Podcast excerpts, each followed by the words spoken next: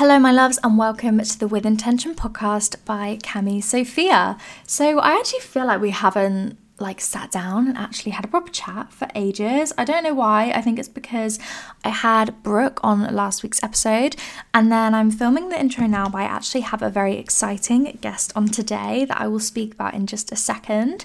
But I feel like we need a weekly recap, guys. I graduated last year. Last year, oh my gosh, am I silly? Last week, and it was super duper fun. I did a few like behind the scene videos on Instagram and TikTok for you guys to kind of get the inside inside scoop, but it was really, really good fun. I was so nervous at first when I was thinking about like going on the stage. It was absolutely terrifying. But do you know what? The day was absolutely lovely, and I really wish I hadn't spent so much time freaking out about it. But yeah, it was really, really good fun.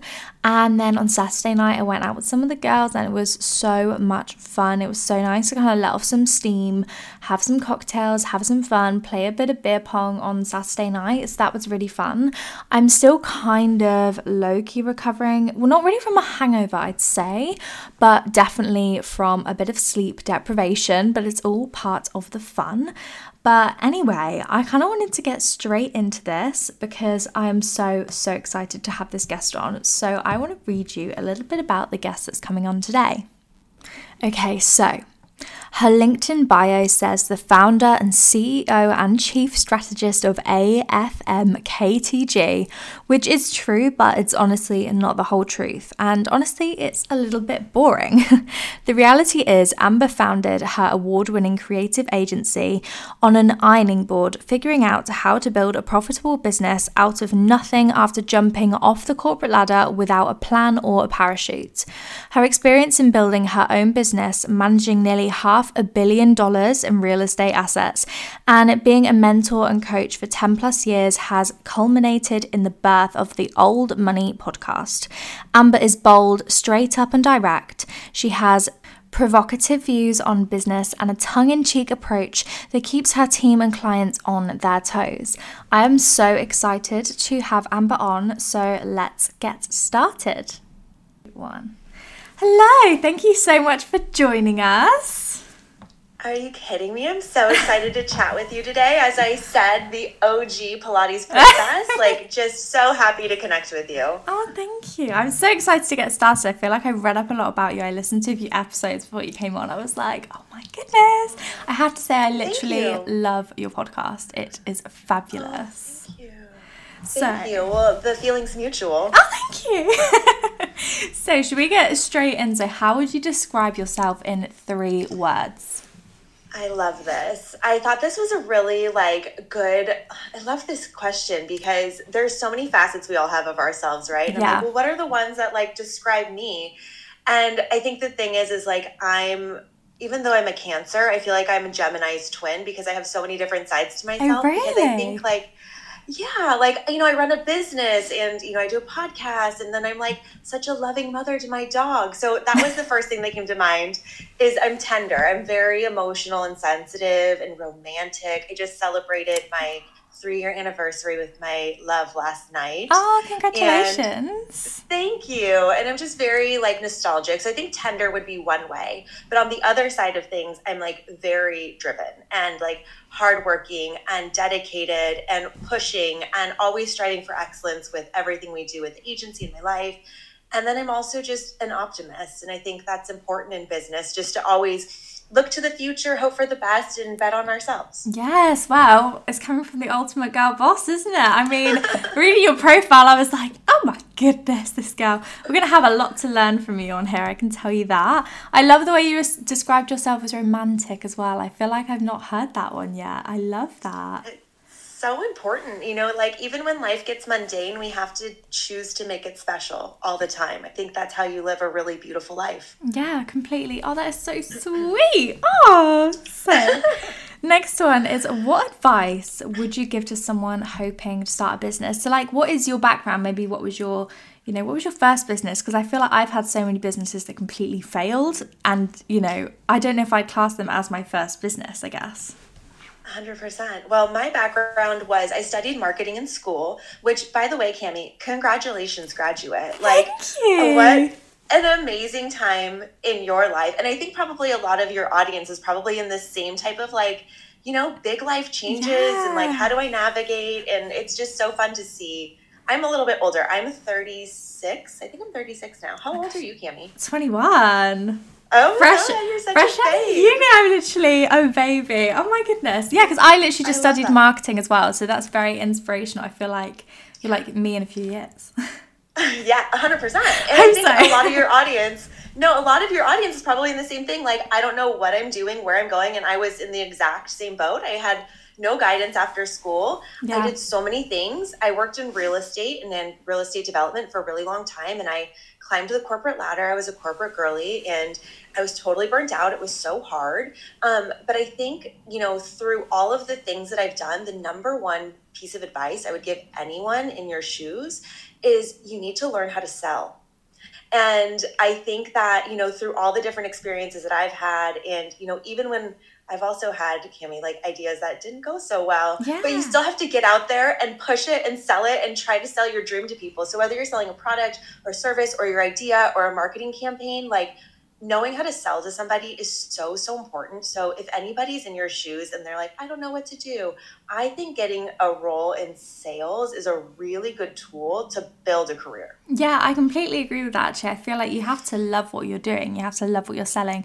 And in order for people to actually buy what you're selling they need to believe that you love it too Exactly. You have to believe it and be like your best advocate. So when I see people that are lukewarm, and it takes a lot of practice, like feeling lukewarm about what they're selling, you can tell energetically, yeah, right? Completely. So, I know because I always say that when people ask me about content creation and, you know, what they like, what tip would you give to start out? I'm like, I didn't even mean to start doing social media, but I was just posting things that I loved doing.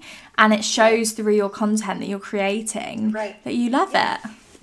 Absolutely. Content creating and making things just for the public, that's also a form of sales, right? You're selling yourself and your personality. And yeah. I think sales has a really bad connotation. It, doesn't have to be that. It's like you're authentically being you and then connecting people with products that you love. That's a form of sales. Yeah. So I'm really on a mission to like break down the stigma of sales and, and make it something that can be soulful and helpful and connecting people. Yeah, I love that. I feel like you've got so, you've already taught us so much. so what is because you kind of spoke about this in the questions that you've mm-hmm. sent over about like mm-hmm. topics and discussions so what mm-hmm. is financial fight or flight and how do you manage it Oh my gosh, such a good question. It's um, financial fight or flight is a term that I coined because I am a recovering overspender. I am a recovering Aren't we all? from credit card debt. Aren't we all? Is so true. And um, I actually became really interested in like why I was overspending and what was causing it. And I mean, to to back it up a little bit, we've all heard of just regular fight or flight, right? Like yeah. when you're scared from an animal, you're, you know, being chased by a saber-toothed tiger, you go into fight or flight, right? Fight, you fight back, you can get aggressive. Flight means you're going to run away. Mm-hmm. And essentially, it's when your brain kind of takes over the amygdala of your brain. That's the part of your brain that manages emotions, and it takes over with fear. And that's the part of your brain that processes like memories and your senses and rational thinking, and it gets dysregulated when you're being attacked by a saber-toothed tiger, right? You're mm-hmm. like, I've got to get away or I've got to fight back. And so when you're under any type of deep amount of stress, that's what's called an amygdala hijack. Your amygdala takes over the rational thinking part of your brain because your brain is trying to protect you. It's just trying to survive. And for me, I really realized that there was a lot of stress in my life that was causing me to act in ways that were probably not super rational. Yeah. We've evolved this way to survive, right? So like whether it was a saber-toothed tiger or the 150 emails in my inbox or you know the challenging person at work or the unopened credit card bill or you know feeling insecure before going on a date. All of these stressors cause us to act in different ways that are maybe not the most rational ways. And so i spent almost all of my 20s just shopping to fill that void or was feeling insecure. And i thought this you know this is the eye eyeshadow palette at sephora that's going to make me feel better or this is the blazer at Zara that I will never wear again after this one night out, but it's going to make me feel better right now. And all of these things that I was doing to try to fill this emotional gap when the reality was I needed to get in touch with myself and be like, babe, like, what's really going on here? Like, you know, you, you're feeling emotions, but you're ignoring them and you're just acting out instead. Yeah. So, from somebody who's, you know, healing from overspending too, it was all because of emotional dysregulation. And it was me not feeling secure enough or not feeling enough. And so I was making not great decisions for myself, my future self, my current self, because I was wasting all my money on one more drink or one more outfit or whatever. So for me, the biggest thing was learning how to regulate my nervous system. And all that meant for me was getting in touch with my emotions. And I'm saying that now very simply, but like that took a lot of yeah, time. That's so like, easy. yeah, so easy. Just get in touch with your emotions. I mean, I, I'm a big proponent of therapy. I'm a big proponent of self development because the more you can get in touch with, like, how am I really feeling right now and what's driving me to, you know, fill this gap or take the cart down all the aisles at Target and pull one thing from every aisle. I mean, it's just, it, it took a lot of practice, but there was a lot of things also I needed to do to just calm my external state and calm my life so that I could be a better decision maker for myself. And I'll be honest with you, like some of the stop gaps that I had to use in the meantime, like I would freeze my credit cards and I mean freeze them, Cami, in the freezer. I would put them in a Ziploc baggie. That's like literally what I had to do. Put it in a Ziploc bag, you fill it with water, and put it in the refrigerator because a credit card is supposed to be for an emergency, yeah. not for shopping, right? And so I needed to, and you know, at one point I knew my credit card numbers by heart. I had to be like, "Hi, credit card company, I I lost it," and yeah. ask them to send me a new one so I wouldn't know them for online shopping by heart. I mean, I put all of these practices in place, and I I talk a lot about this on the podcast too. It's about like creating these basically like tripwires so that you can slow yourself down so you don't act so fast, you don't purchase so fast, you can make something get in your way. And then that gave me some time to be like, okay, why do I feel like I need to order again? What's really going on with me? And it just gave me a second to calm down and get in control of my money again. Yeah, completely. I feel like on social media as well, I see TikToks, especially this time of year because of Black Friday and Christmas mm-hmm. and like gifting coming up. But I see so many people romanticizing, you know, I'm sad, so this lip gloss at Sephora is going to make me feel better, you know? And it's really, really hard. And I feel like, yeah. especially with Apple Pay, like Apple Pay is my worst nightmare because I'm just like, it's not even the physical act of getting your card out your purse. Yes. It's literally yes. phone, tap, done, money gone, and it doesn't feel exactly. like it. Exactly. And that's such a great point, Cami. I always talk about this too. Like, if you're trying to curb your overspending and just be more conscious about it, I turn off all the autofills. I don't have Apple Pay on my phone anymore. So, if I want to get something, I have to physically get up, find my wallet in one of my purses, find the credit card to put it in. Yeah. I think that's a really good way to interrupt our patterns. And the other thing that's really helped me as well is writing things down on a list. Because one of the things I talk about a lot, like, I am not like I'm sorry, I'm not a saving coach. I'm not like helping people save all their money.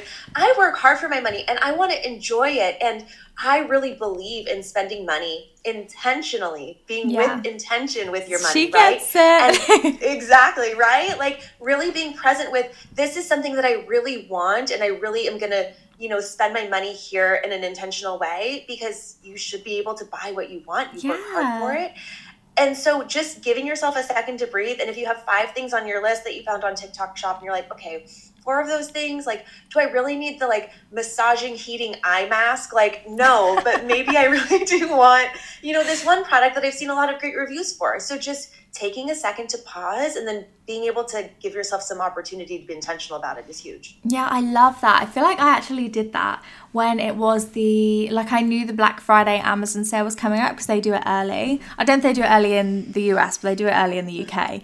And. I'd added loads of stuff to my basket and I was like, oh, I want this, I want that, I want that. And when I actually went through it, I think I ordered like two things out of 10. Right. Because I'd gone yeah. through it and went, actually, I don't need another yoga mat. Actually, I don't need, you know, I don't need, I can't even think what I hadn't, that's what I, I can't even remember what I had in that right. basket. So I clearly didn't want it that much. It was just in the moment. A cooling off period is so helpful. I yeah, I love that. Completely. So on the next kind of thing is the mm-hmm. way we grow up can affect our view on money. So, how do you control your emotions when it comes to finances? Mm. It's again, it's a journey. And I think the first step for me was really being conscious to it. So, my parents are both lovely, and I was raised really well in a, in a beautiful home, safe. And, you know, I didn't want for much, but there was a lot of language. And this is not to cut down on anybody's parents or experience. Yeah. There's a lot of language that I picked up just habitually. You are a sponge, especially when you're young, of like, you know, how people talk. And so there was a lot of things like, oh, must be nice or money doesn't grow on trees Mm. or you know that's for them not for us like a lot of these points of conversation which really did shape the way that i viewed money and so when you grow up hearing oh that's for them not for us that makes it feel like those experiences or opportunities are not available to you and so Yeah. you won't even try. And it took me a long time to kind of break out of that. And where I grew up, you know, we, we grew up in the suburbs, and it, again, it was like a lovely town. But a lot of my friends' parents were teachers or they worked at um, the local, it was like um, a computer, like Intel. That's where everybody's dad worked at Intel. Everybody's dad was an engineer, everybody's mom was a teacher. Mhm. My mom was a real estate agent. And My so actually I a didn't- teacher, which is really funny. Really? Oh my God, I love that. What did, okay, well, let me ask you, did you know what you wanted to be when you grew up? Uh, I wanted to be a teacher, a pop star, a princess, um, Yeah. A queen, everything. A queen. I'm obsessed. You're like, "That- I'll figure that out. Yeah. I didn't know what I, I just didn't know any jobs when I was growing up. So I thought I wanted to do real estate too because that's all I knew. Yeah. That's the only jobs that I knew. And so, you know, when you're growing up, just depending on what you're exposed to, that kind of limits your scope. I didn't know any entrepreneurs growing up. Yeah, None of my no, not female ones particularly either. Yeah, yeah. So I think it's really important to kind of notice the the scripts that we're given, and maybe we didn't mean to take them on, but we've just been given them. So like kind of recognizing the language and how that can really affect how we react to money. Are we worthy of it? Are those opportunities available to us? And so for me, it's been a big discovery, and I learned this tool a long time ago. It's called the Seven Whys. Have you heard about this? I don't think so. Okay, this is a great tip for anybody that's out there and is feeling some sort of like insecurity or, or, or needing to get deeper to things. And the seven whys is basically a way to ask yourself to get deeper with your emotions by asking why about whatever assumption you have at least seven times. Like, why mm-hmm. is this coming up for me? And you have to ask yourself it over and over. Like, you know, a little kid that asks, like, why is this? Why is that? You have to be that way with your your inner voice. And so I'll give you a really good example. I just went to a yacht show last month for work, and you know, it's like biggest and the best in the agency. We have a client who's a yacht builder, and you know, it's all these multi-millionaires, multi-hundred millionaires. That's a good around and- networking area. it's a great networking area, but for some reason, old habits came up, and I went panic shopping at Bloomingdale's the night before we left, and Oh. I spent probably three months worth of my budget on clothes, Mhm. and I had to ask myself, why did I do that? And I had to ask myself that seven times. And so the easy answer is like, okay, because I needed something new to wear. And it's like, why did you need something new to wear? Because what I have isn't good enough. Okay, why is what you have not good enough? Well, because it doesn't look perfect. Well, why do you need to be perfect? Because the people that are going to be there are going to be perfect. Or why does it matter if they're there? Why why is that coming up for you? Well, I don't feel like I'm part of their world. Well, what if you're not? Is that still okay? Yeah. oh why you know why don't you feel like you can serve them and or have them respect you. Well because i'm feeling insecure and, and then you're like oh oh oh insecure amber. Oh that's the emotion that's coming up. So it took me from why did i buy these clothes? Because i needed something to wear? Sure. But why did i really buy those clothes asking why why why why why? And you kind of get to the the root of the issue which is like i'm feeling insecure. And then i can ask myself different questions like how can i become more secure? Or is it true that you can still connect with these people? Are you expected to always be a hundred millionaire to connect with other hundred millionaires? Yeah. or could you just be yourself and be kind and connect with people and that's going to be enough? And so asking asking asking that really helps to dig to the root of those emotional issues and gives you an opportunity to ask different questions Oh, that's so beautiful. I feel like that is actually so important. You could use that with anything as well, not just, Yeah. you know, your shopping or why do you feel like this. And it's really interesting as well with that kind of situation. I feel like it's really similar, you know, like when girls go out, they're like, I need a new outfit to go out clubbing or go out on a Yeah. girls' night. And it's like, I literally did it the other week. I went out and, um, it was with like I knew a few people, but it was like with a big group of girls, and I really I'm I was like half an hour late because I was like, oh my gosh, I have no idea what to wear. And I refused to buy anything new, but I was so worried about, you know, what I was going to wear and how I was going to look when it really kind of came down to the fact that I was just trying to impress other people rather than just kind of going, okay, I'm coming as I am and that's Yeah. fine, you know. That's really interesting. I like that seven question. I really like Yeah. that. And I think the other thing about that too, and um, this has come for me over a lot of a lot of years of therapy, but it's the I was the same way, and I I feel or I feel like when I was in my twenties, I was so insecure about girls, more so than boys. Like boys don't care. Oh, yeah, wear. They don't care. You know. Uh, But I don't really care what you think. yeah. You don't appreciate my new Zara cardigan, okay? But girls do. But it was one of those things like recognizing that if you are in a situation where you're being judged for what you wear, are those friends you want anyway? Yeah, completely. And you know, no matter what you wear, how you show up, you're just being the best version of yourself. And and I do believe in like when you feel good and you, you look good, you act well, and you know all that type of stuff Yeah. that plays into it too. Um, but really anchoring into I'm here to connect with people and you know be my authentic self no matter what I'm wearing, and I hope that I can accept them for that, and they'll do the same for me. Yeah, I completely believe that because I actually talk about it a lot on the podcast how when you're choosing your friends, you should reflect how you feel after hanging out with them. Do you feel insecure? You know, are you surrounding yourself with people that are constantly picking at themselves and talking badly about themselves and talking badly about other people? And I feel like So as well on top of that surrounding yourself with people you want to be like and people that are better than you and that will inspire you and you know motivate you rather than drag you down and make you seem like why you you would never be able to do that so why are you even thinking about doing that? Rather than saying you 100% can do that. Yeah how are you going to do it? Let's come on what how can i help you? You know Amazing. Oh my God, you're just such a gem. Your audience, your community is so lucky to have you, and there's such Oh, good ah, feedback. thank so you. sweet. That's so cute. Thank you. So next thing is as a woman, I feel like we kind of touched on this just a minute ago about how like there aren't actually that many, you know, like female bad bitches, if you please, as you know, CEOs that we know of. Anyway, I feel like there's definitely more men in the in the limelight, I guess. Yeah. Um, so as a woman, have you found it harder to become a CEO due to people maybe underestimating you or not taking you seriously as well? That's a really good question. And I think the thing is for you know, we just talked about this with with women, for example. Like I think there's good men and bad men. Yeah. There's good women and bad women. I've been challenged a lot because of my age, like being very young, Mm-hmm. which is something that I've had to overcome. And I thought, you know, okay, well, I want to look young forever. So when I'm getting Botox, like, I hope you still guys think I'm very, very young when I'm not. But I think the reality is, you know, we create our own circumstances. Mm-hmm. And if we find things to be challenged by, and if, um, you know, I'm like, oh, it's so hard to be a woman CEO, I will look for evidence to confirm that fact. So I choose to ignore the people who have kind of gotten in my way um, and i don't you know give them energy and i really lean into the people who support me my friends for example my family like i think the biggest thing is that i've underestimated myself i've not taken myself seriously that's been the biggest lesson and it's not about you know what other people think of me it's about what i think of me because when i show up and take myself seriously when i embody the ceo that i need to be I do command respect, not because I'm intimidating or being any type of way or I look away or dress away. It's just because I'm doing my job so well that I am able to, you know, connect with people on that level. So I don't I don't know that anybody's gotten in my way more so than I have. And that's why they say entrepreneurship is such a journey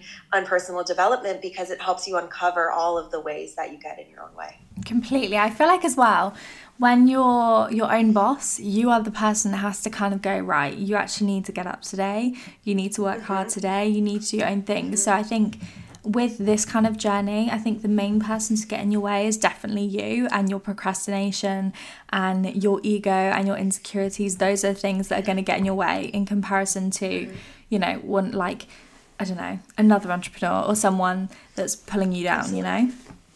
Yeah, and it's like I think it's true, and you're such a big routine person, and health and wellness it all plays into it. And I think for me, one of the things I've learned is that like my I know everybody talks about a morning routine and it's so like I always talk like, about a morning routine. You know, yeah, me too, because it's so important. It sets my energy for the whole day. It's like an energetic cleanse for me. I have to listen to my meditation. I have to do my walk with my dog. I need some sunlight. I need some water. And then I'm ready to get started. So I think it's important. I completely agree with that. I feel like the days where I sleep in, I don't, you know, move my body in the morning, they're the days where I just feel slumped. I end up eating, you know, un like not unhealthy but like less nutritional nutritious food yeah. you know? Whereas on the days where i wake up i move my body i take my vitamins i do my meditation and then i have a yummy breakfast and then throughout the day i feel so much more productive i get more done i look at things you know in a positive way as well. Like something yeah. goes wrong and you go okay it's fine. Have you heard of the um the burnt toast theory Tell me. No, I don't know this. So I only saw it the other day. It's basically saying that like you put your toast in the toaster, it comes out burnt mm. because you've put it in for too long and you forgot to take it out. But because you spent that extra time cooking the toast, you've missed a traffic jam that you could have been in if you'd taken the toast out at the right time and then left the house, if that makes sense. Yeah, so totally. Things that don't work in your favor actually are in your favor work in your favor. I yeah, that. I think that's anyway. a great way to look at it. Yeah, I really like that because it is so true. It's just how you look at things, isn't it? It's like, damn it, my parcel didn't come on time. I've got to go pick it up, and then you go pick it up, you buy a lottery ticket, and you win the lottery. I don't know. that's just that's random. the type of optimistic thinking I am all about. I love that, hundred percent. That's so great. So, the next one. As a student, you can accumulate a lot of debt. What is your experience with debt and what advice would you give someone that's trying to get out of it? Yeah, first of all, I have so much empathy for this. And, you know, I don't know, I have to ask you, what do they call it in the UK when you're in school? Because when you're in school here in the US and you're getting okay, when you take on a student loan, they don't call it that while you're in school. They call it financial aid. Oh, what see, they, they call, call, it a student UK? loan. They, okay. There's a so, like maintenance loan and then the actual like loan for the school part of it. Okay. I think it's really interesting because, you know, at my school, I still am very involved with my college, San Diego State University, and they have the financial aid office. That that to me, like it's financial aid. Aid sounds like they're helping you, and yeah. sure, it's helping, but it's as soon as you graduate, then it's a student loan. And then it's a totally different conversation. So I think the first thing is that, you know, we really need to look at this systemically, especially in the US. It's completely out of control the amount of loans that are being given to young people with really kind of horrible predatory marketing. And I think that um, it, it's made to make you feel safe. And then you get out of a school and you're saddled with a bunch of debt. So, you know, I want to frame it for two different conversations. Number one, if you're still in school or about to go into school, really really being, you know, getting some help from somebody who has some experience about taking on loans and what that really looks like. And the reality too of taking on different loans for different types of studies. Like, you know, unfortunately my my boyfriend was a minor in philosophy and I always say, like, how's that philosophy minor working yeah. out for you? Except for when he argues with me and I'm like, oh stop, you know. But the the pay rate for a philosophy major is not going to be great when you get out of school. Mm-hmm. However, you're taking on, you know, student loan debt to be a dentist or a computer scientist or a doctor, you'll be able to pay it off. Yeah. I think one of the biggest things is, you know, social media especially has given us this picture of the life that we're supposed to lead right away, which we're supposed to graduate from school, move into the high-rise apartment, get the new car, have the nights out all the time. And you're that's not going to be real for everybody. I think the biggest thing is like living lean, being responsible, not accumulating excess debt, and in living in a way that is sustainable for you so you can pay it off. The biggest thing that you want to avoid is you know extended repayment periods or forbearance which means pushing it off because mm-hmm. what kills you is the interest. And even if you do like an extended repayment period and you push out you're still going to be accruing interest. So the best thing you can do is be patient and kind with yourself and know that over time you'll chip away at it chip away at it chip away at it. But don't let it get in the way of living your life. Do probably need to make some you know some choices about lifestyle and i'll be really honest and i always tell this to people too they see me you know living my life now in a successful company with a great team but when i started my company I had to take a roommate in to my home because I needed to be able to live really, really lean in order to afford to start the company. I saved money from my job for a year so that I could have a runway to get started. I literally did not eat. I did whatever I could. I worked around the clock for years to get this business off the ground and I sacrificed a lot. Not I don't say that to, you know, be a martyr, but just to show like there are things that people do, the choices that they make that you don't see when they're going through it unless they tell you about it afterwards. So for people that are going through student loan debt, be patient with yourself. Don't be hard on yourself. Be gentle with yourself. Do a little bit as you can, but just know that it will it'll go away eventually if you just continue on with it. Yeah, I feel like what you just said as well. Have you heard of the iceberg theory? Yes, because it's completely that. It's like yeah. you know, you you see the success, but you don't see all of the blood and sweat that absolutely goes yeah. into it to be able to be in the position that you are in. You know, and yeah. I feel like it's really easy said and done as well. I remember I was saying to a family friend, I was like, he was like, "So what car would you want next?" I've got a little Fiat 500. I got when I was 17, and I'm not getting rid of that thing until it dies on me. me too. But, yeah, I love that philosophy. I'm the same way. I have a 11 year old car right now. It's a Jeep Grand Cherokee. She runs great. I love her. I maintain her.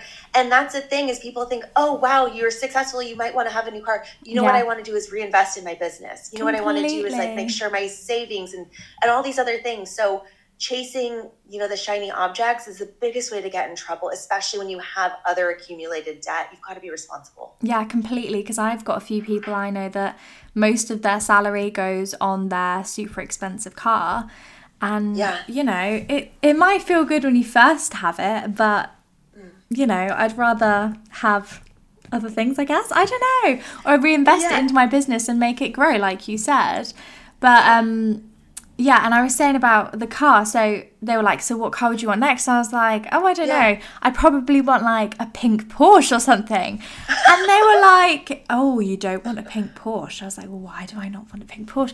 And they were saying that I don't even remember how this related to what we were just talking about. Hopefully, this you'll know what I was on about.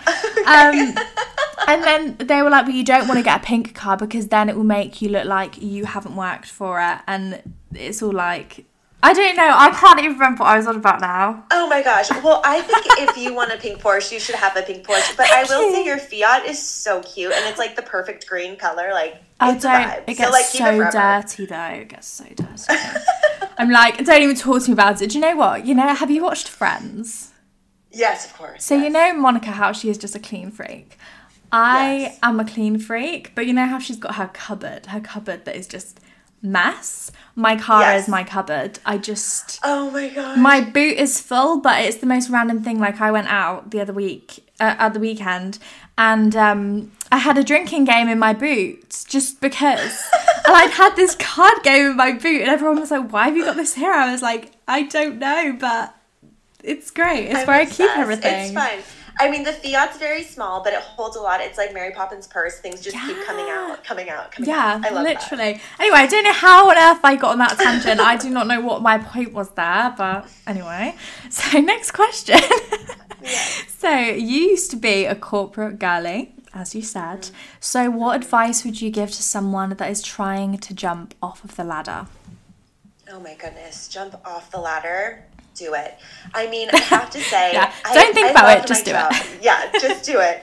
I loved my job. I actually had my dream job when I was 29. Um, so, as I shared earlier, I worked in real estate development. And when I started at my last company that I worked for, they didn't have a position for me. I literally, my title was marketing girl. Like, so demeaning. like I had no title. I had to build my whole career from scratch. I built my job descriptions. I found opportunities. I did all the things, and I worked my way up to vice president of sales and marketing. And I That's think amazing. one of the things. It was really. I was so proud of myself. It was much bigger of a title than I was ready to take on at that time. If I'm being totally honest, it was it was a big challenge for me, mm-hmm. and I, I really didn't understand the rules of the game of corporate life, which is like you know how to play the politics and you know how to really add value as an employee, all these different types of things. So I really I really, really struggled in navigating that. And the way that I left the corporate ladder was because I was burnt out. I literally had finished a project. I threw the party to open the building, and then I was like, I gotta go. And as I said, I had been planning in the background for you know a year of saving money. I had given six months of notice, but I really did leave kind of limping out of corporate life because I was so I was so beat up and tired. It was a lot of pressure. And so if somebody now was trying to, you know, find their way out of that environment, I would say a couple of things. Number one, extract as much as you can from the experience while you're there mm-hmm. because even though it was really a challenge, I learned so much. I had an opportunity to go back to school for my master's and I ended up staying at that that pro or at that job because I said, you know what, I rather learn here and get paid, but I'm going to make it my personal mission to do everything. I'm going to talk to the lawyers. I'm going to talk to finance. I'm going to learn how to do accounting. I'm going to do this. I'm going to do that. And all of the skills that I learned in that job, I use now every day in running my business. So all of those people are there and they're all specialists and they know their jobs. So if you're in a corporate environment now, extract as much knowledge as you can out of it. The other thing that I would also say, and I shared this too, is your corporate job is going to be your angel investor. You need to take all the money that you can to set aside to make your dreams come true. Because if you don't, if you're not intentional with it, again, exactly intentional with it, it's never going to happen. So there's not going to just magically be some figure in your bank account that makes you feel safe. You have to really plan for it and and be smart. Like how much does it like how much runway are you going to give yourself? How much does it cost to survive to keep the lights on for a month? Okay it's this much money so i'm going to give myself six months of runway to make it happen. So really taking um, a smart business minded approach to being able to do that saving money extracting everything you can with it and then honestly remembering that a corporate job does not equal safety. And yeah. i think that's a big thing that people fall into the trap of they they get afraid of starting something on their own because they say well i feel safe with my job and i get a paycheck every week. But the reality is is you're never in control of your destiny if somebody else is writing your checks. You need to take ownership and bet on yourself. It's the best bet you can make in your life. And yeah it does get uncomfortable as we shared some of the the challenges. I didn't have health insurance for many years. I couldn't afford it. Mm. and when i could afford it it was a huge win for me as an entrepreneur. Now my team has it as well because it's you know making those trade-offs and challenges. And so you have to really apprise where you are in your life and what's what's real for you. But i if again somebody's trying to jump off the ladder do it but do it smart. And that's the best advice i could give yeah, don't do it on a whim and just randomly quit your job. I remember I did that. This is completely different. I was 19 and I was working at a pub and I literally I quit that job and I didn't get another job for 3 months, I think. And in that 3 months, I completely No, I did get another job. I missed the cut-off date to getting paid, so I had to wait an extra month. And in that month, I literally had like £2.80 to my name and that was yeah. just horrible. But I quit that job completely stupidly without having a backup plan, and I wish I hadn't done that. So definitely just don't yeah. do that. Always have a backup plan and look after yourself. Yeah. Absolutely. Look after yourself. Absolutely. I think that's the biggest thing. I think future you deserves to be taken care of. And sometimes we act again in that fight or flight like yeah. response. Like we're so upset or we're so scared we have to leave right now what would future you want you to do? So, like taking a pause, apprising how you're feeling about it, and then being able to make more rational, sane decisions is always helpful. Oh, that's beautiful. I feel like you've kind of just answered my next question, but I feel like you might have another one for me. So each week we choose a quote to sum up the episode, or kind of like your favorite quote, I guess. So you can give a few if you want, if you don't have one. Um, so, what is your quote of the week? Oh, I love this. I I'm really resonating with this idea right now, which is high standards protect me from low quality experiences. Yeah. Which is really like vibing with me right now. And I think that is um, helping me really stay in a high vibration and connecting with people. And, and what i even mean by that is my expectations of myself not not being a gossip not leaning into too much television or you know things that are rotting my brain. Um, you know eating better food feeling better moving all those things. So having my high standards for myself helps me have a higher vibration life. Completely. Oh i love that. That's so beautiful. Oh Thank you so, so much sweet. for coming on. Do you want to tell everyone where they can find you, where they can listen to your podcast?